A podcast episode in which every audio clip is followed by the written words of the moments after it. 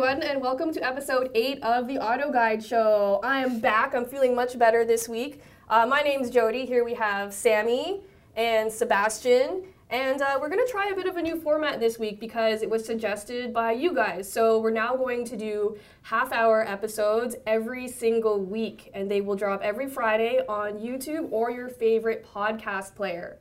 Um, so let us know if you like it. And don't forget to like and subscribe and all that good stuff. Um, this week, we're going to be talking about the Volvo S60 and the Nissan Kicks and maybe some other stuff if we have time. Yeah. But uh, we're going to start off with a user question, and this one comes from Peter Gonzalez. He, his wife is going to buy a new subcompact crossover. She's cross shopping the uh, Subaru Crosstrek, the Honda HRV, and the Nissan Kicks. Okay. They said safety is very important, and they don't necessarily need all-wheel drive. Okay, I think that's a very easy question to answer.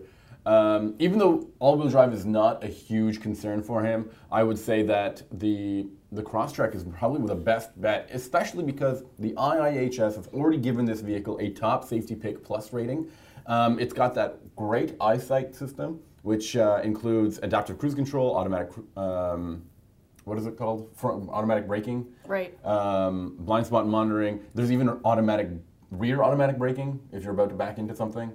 Helpful stuff all around, um, and I think that like Subaru's put a pretty good safety package around their vehicle, and the Crosstrek has a lot of those features, even though it's one of the more entry level vehicles Yeah. in the planet. I also really like the way it drives. Besides it being like a little bit slow, it drives Yeah. really nicely. As long as you don't need to get anywhere in a hurry and you never need to see it, it's, fr- it's great. well, No, the it's other really- two are like Yeah. that as well, though. Like Kinda, the HRV yeah. is pretty slow, and the Kicks isn't all that fast either. The HRV, I you know, less, less said about that, the better. I, Right. I really like the Nissan Kicks. I was super surprised by it. Sammy and I were driving one yesterday. It's so much fun. It's a little less safe than, or the rating is a little worse than the uh, Crosstreks, but also gets very good uh, ratings. And looks adorable, two tones. Mm-hmm. It is cute, yeah. And feels really zippy. It's know? really fun. spoiler Yeah. alert for later when we actually talk about the yeah, kicks, well, anyway, thank you for your question, Peter. And uh, if any of our audience has questions, make sure to email us at tips at autoguide.com or maybe leave uh, comments on the YouTube video or the post on AutoGuide. Uh, and since you guys were so ready to talk about the kicks, Yeah. why don't we just continue? Well, Sebastian's right. There is a lot to like about the kicks, um, except for one of the problems that I have with it. It's not available with all-wheel drive, um, and I don't know quality-wise, uh, like um, just the way it feels, materials. materials, the kind of sounds within the cabin, a little bit um, on on the inferior side of things. That is, uh, yeah, you're right. about that. Materials are nice, but touching things and like there's a lot of rattles.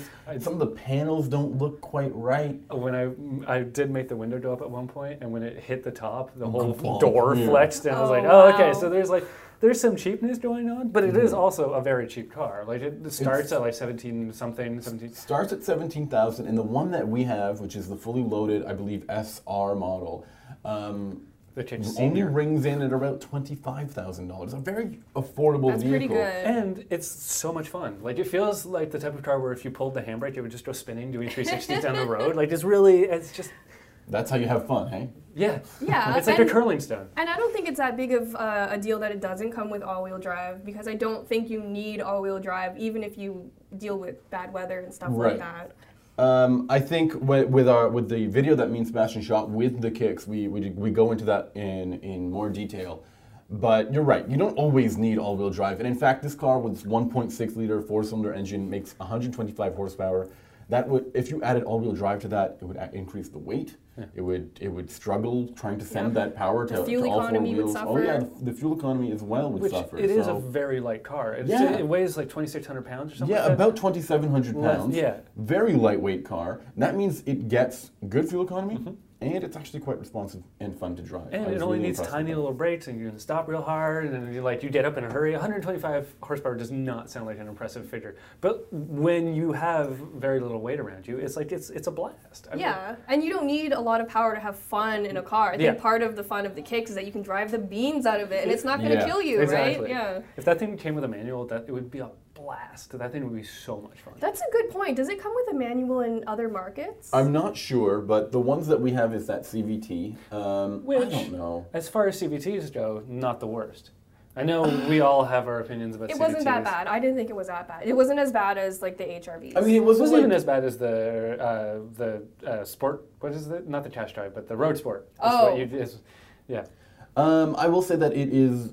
I mean, you notice it. You know that it has a CVT. You hear it. That's and this is one of the problems that I do have with the cars. It's quite loud, especially in comparison to say. I think the Kona isn't that loud. the Kona's a bit more refined all around, but Mm-hmm. it is a little bit more expensive than the Kicks. Uh, yeah, a fully loaded Kona because it can be had with a turbocharged engine and all-wheel drive will set you back around thirty thousand Yeah, dollars. exactly. But it is really good, and I've said it before, and I think the Kona is one of, if not the best subcompact crossover on the market right now. Mm-hmm. Um, and yeah, it's really good. So uh, maybe Peter Gonzalez can check that out too, if you're interested.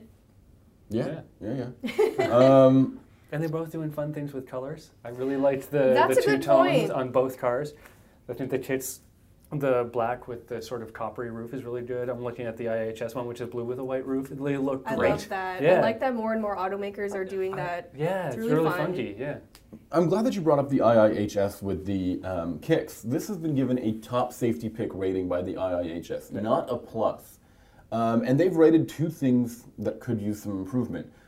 One, passenger side and the small overlap uh, crash test. Which, to be fair, are acceptable. It's tough. Yeah, it's ex- it's not like devastating. It wasn't bad, Yeah. yeah. But a lot of automaker, a lot of automakers and a lot of small cars have difficulty with that with that crash test in particular. The other one is a little bit more curious. It's about the headlights, and they cause a little bit too much glare to oncoming traffic. And me and Sebastian speculated this might be because it's kind of on, on a raised uh, raised ride height in comparison to say a more the usual Yeah. body style of a hatchback, and that might cause some issues as well. Well, you, you and I both, well, we all drive cars that are like, you know, passenger cars. And when like anything, any SUV or truck comes up behind you, it's like it fills the both Well- mirrors with light and is blinding and dazzling. Well, you and Jody both drive hatchbacks, and they have Right. they have a lot of rear glass. I have a s- I have a very low Yeah. sports car, and I notice whenever a truck is behind me, I am instantly blinded. I can't Right. do much. Well, even if a hatchback pulls up behind you, like, I don't have a slammed car. it's but- really small.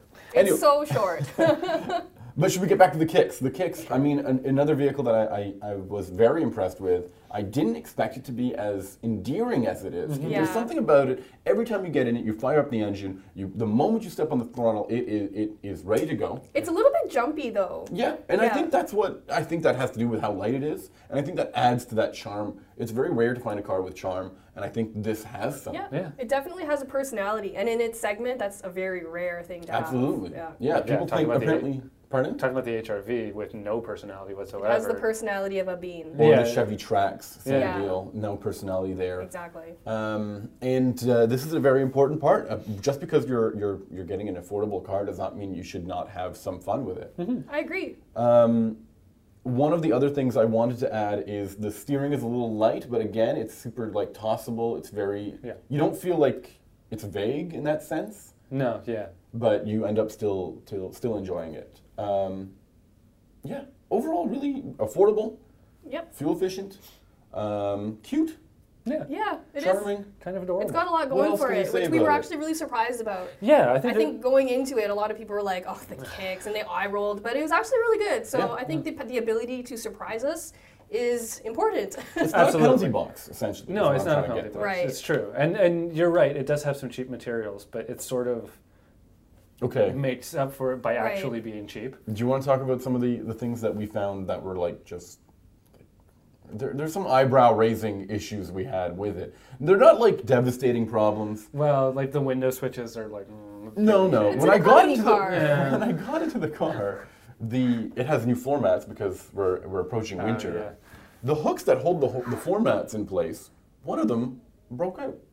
And there's just a hole there now, and I can see through the hole into the sound deadening and the, the And it- metal. oh, Right. okay. Also, right behind the hood, where like the the windshield wipers rest, the plastic and the body paneling aren't Flush. connected. They're not flush. And it's on both sides, so you're like, is this broken or is this just how it left the Yes. factory? Right. No, talk about when we opened the hood. so when you open the hood, we all expect to see like a A, a prop. a prop, yeah, Yeah. something to prop up the hood.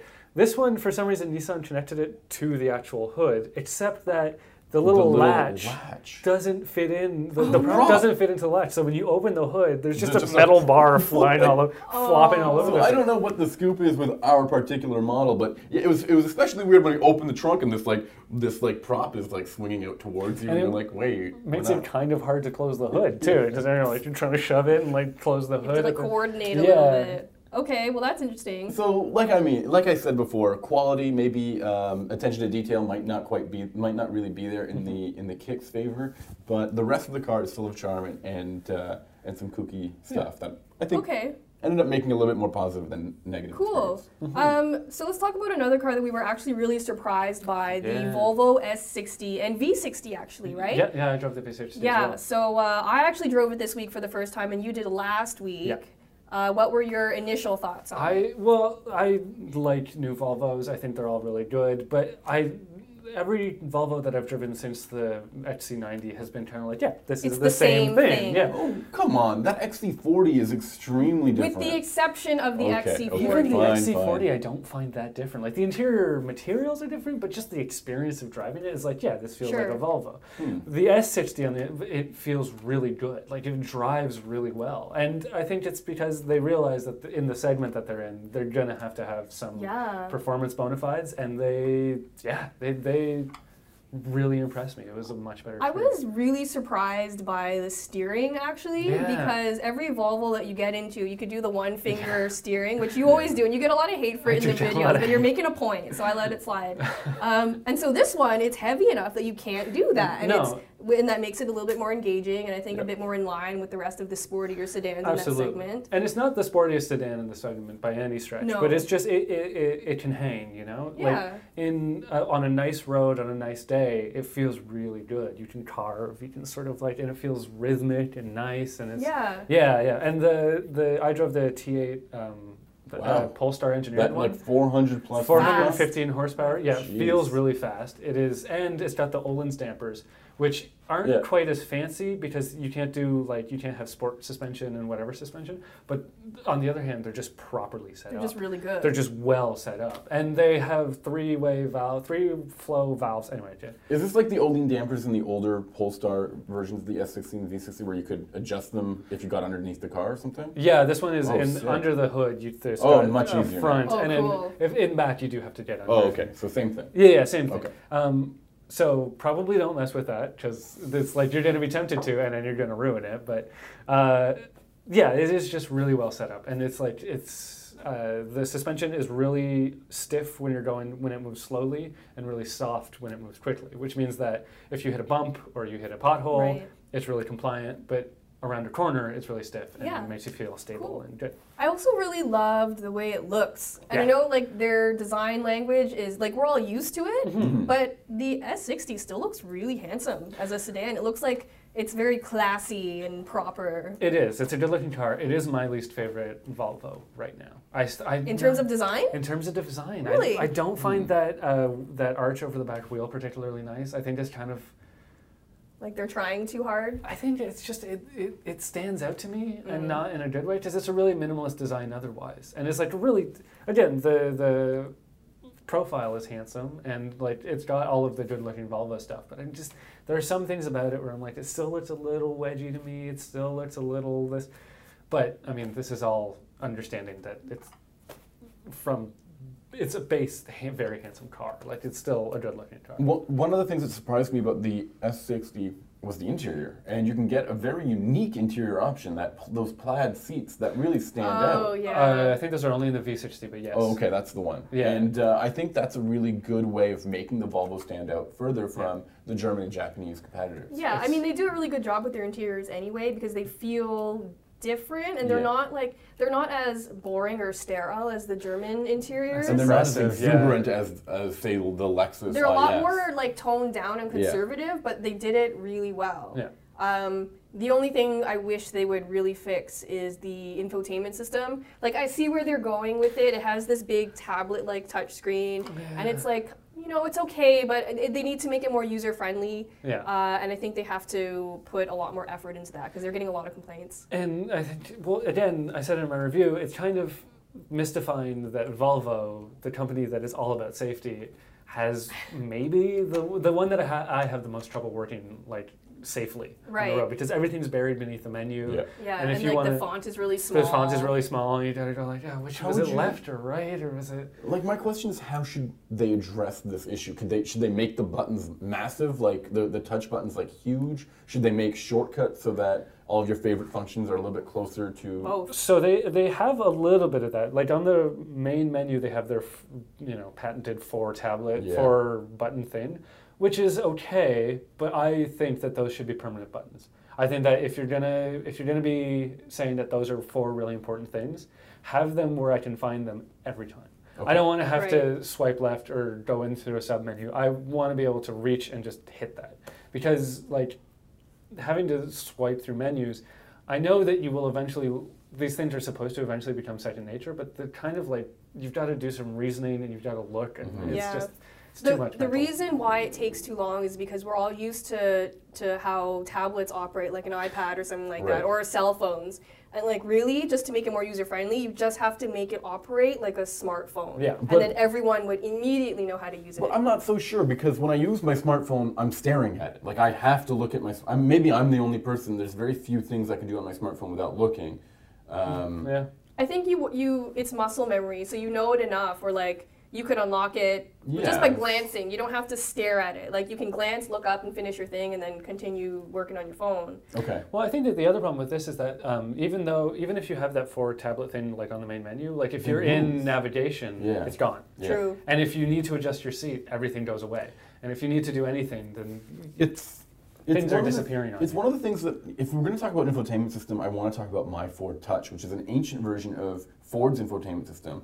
And the way they did it was similar. They had had four permanent Yeah, touch buttons quadrants. in the corners. Hmm. So if you went to navigation, which was I think the top right corner, if you wanted to go back to climate, you just pressed the top left corner. It was they were always there no matter what like subscreen you were in. Yeah. And I found that to be a very important feature of the car. Yeah. It's no longer like that with my, with SYNC 3.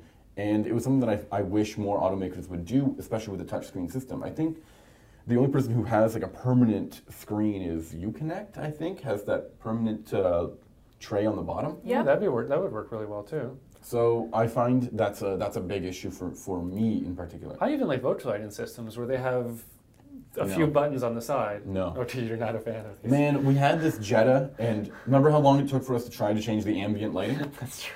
That's, that Wow. wasn't uh, nearly impossible. But no, but the, the radio, the nav, every, all those, the things that you do while you're driving are always there. My issue is that there's a settings for each one of those things. That's true, That, that I didn't know where to find other than going into. If I wanted to change the sound settings, instead of changing it in the settings, the sound in the sound sub menu, I have to go to the music. Only the music can hear it. you know what I mean? Like Granted, that is, yeah. they, they it was just a, a jumble. It was a bit confusing, and I found myself frustrated in searching for things. That's all fair enough. Uh, one of the Vol- one of the Volvo's greatest assets is that digital gauge cluster. Now, I haven't been in the um, the S60 that you guys drove. Is it there that big digital display? Mm-hmm. Yeah, yeah, it's, it's the same as it ever was. It's again, I find it a little difficult to uh, control because none of the buttons on the steering wheel have any. There's no There's no- information on them. Right. Um, so They're completely blank D-pad, directional pads. Yeah. You're just supposed to guess whatever they do. well, I don't know which, which Yeah. side does what. So as soon as I find a way to put the map on the digital gauge cluster, I'd never touch it again. Just Yeah, leave basically. it. Yeah. Oh, and the, I think their solution to that is just not to have that much uh, changing on it. Like you, they, Yeah. you don't have that many options on the digital dash anyway, so it's kind of, and that feels yeah, that's simpler and that makes the system easier to use. But also you have the screen that you're kind of doing nothing with, so Mhm. that is a little bit disappointing. But I don't know. I guess erring on the side of caution is probably better on that. Right. Would you take this car over a C class, over a three series, or what else is strong in the segment? The A4. Um, I would take it over the three series. Um, Okay. Well, The three current one, but there's a new the one three coming series, out. Okay, actually, I, sh- I should take this back. I think the most interesting new sports sedan in the segment is the Genesis G70. Yes. And this is the car that I think Volvo has to really It's knock the- it out of the park. Both of these are, are brands trying to get people's attention with a brand new product. working really Right. hard to. So, and we, we're very impressed with the G70. I really like Yeah, the G70. I'm driving one right now. It's great. I drove it uh, four and a half hours to go to Michigan, hmm and it was it was great. It's sporty. It's luxurious. It's everything I want. It's user friendly. Mm. It's What is it that the Volvo is not? I think it might come down to pricing, honestly. I have a feeling that, well, they haven't released pricing yet for the S60, right? Or the V60? The S60, not the V60, but Okay. the S60, they do have pricing on. I can look that up. Okay, I'm just not sure if it's. I have a feeling it might be more expensive than the Genesis Okay. because the Genesis makes a really strong value play, which Okay. is not something that Volvo always does. Well, one of the interesting parts is the most powerful Genesis G70 makes 365 horsepower. It's a very fast vehicle. It Yeah. does 0 to 60 in like four and a half seconds. With the V6. But this T8 Volvo Polestar engine. sounds nuts. Yeah, it makes 415 horsepower, and a lot of that is uh, in the lower end is Oh, electric. Yeah. So it it's really feels fast. Um, it starts uh, the T8 starts at 53,000, and the T6 starts at 40,000. It's Okay, not bad. Yeah, that's reasonable. Actually, Um, 415 horsepower, it's only 10 away from like a BMW M3 uh, or something like that. Maybe I don't know my, G- my M3 numbers as much as I thought I would, but that's pretty impressive. It's, it's a lot of power, and even if you don't get the Polestar engineered, it's still 400 horsepower, and a plug-in hybrid with the, the not EPA numbers, but it's like 21-ish uh, miles of Okay. electric conveyance.